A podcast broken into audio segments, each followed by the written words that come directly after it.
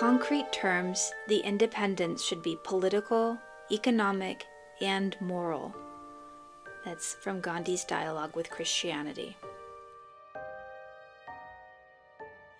We have seen many revolutions, many uprisings, many efforts at regime change before, during, and after Gandhi's work in India, and many of them failed for this very reason that they strove for political liberation without taking into account the deeper dimensions of human experience.